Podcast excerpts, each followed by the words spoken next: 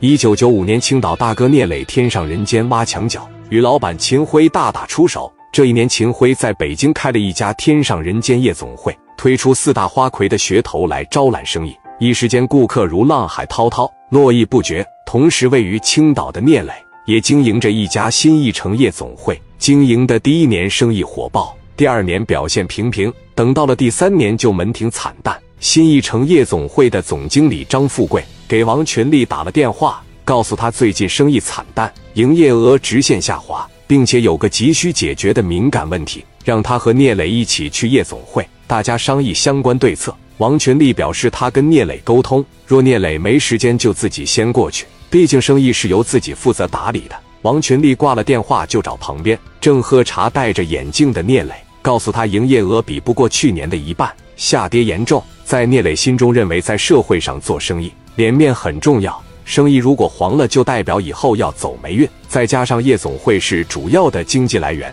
于是聂磊当即带着王群力和十六七个兄弟出门了。一群人开车就去了夜总会，恰好赶上了午饭。聂磊就问店里酒水更新了，也重新装修了两回，并且自家名气也大。究竟是哪个环节出了问题？富贵表示，营业额下滑。是因为自家的小姐有私自出台的现象，让夜总会带小姐的妈咪孟姐过来讲述。孟姐来到聂磊面前说：“聂总，咱们家的小妹现在有一多半都存在私自出台的情况。青岛四方区不大，能消费的客户永远是一群人，所以就得指望回头客。但是现在回头客特别少，新面孔虽然比较多，但并不能满足上座率，所以营业额才会下滑。那些有钱的大哥来消费。”不只是为了吃果盘、喝酒，更多的是为了女孩。如果一位大哥给钱就出台了，很轻易的得到了一个女孩，那他以后还会来咱们夜总会吗？所以说，最好的经营方式还是得管理小姐，不能让他们私自出台，不能让那些大哥轻易得到他们。俗话说，男人追一个女人的过程是最勾人的。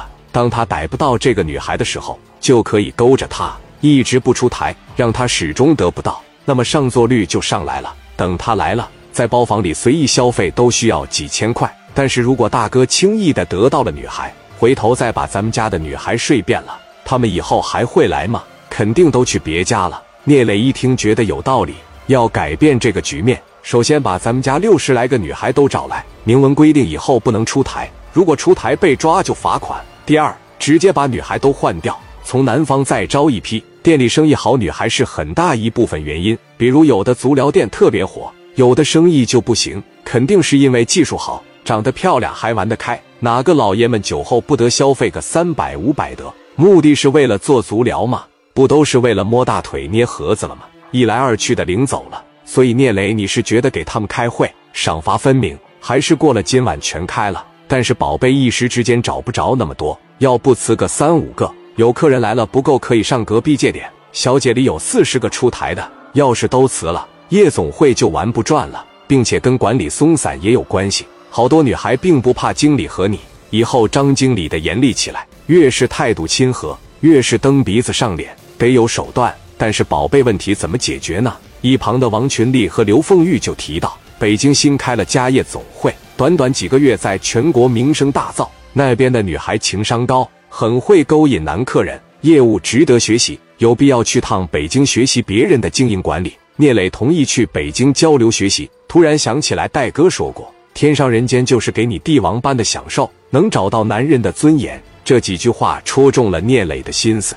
他顿时有了兴趣，想要知道天上人间究竟好在哪里，小姐又是怎么勾客户继续回头的。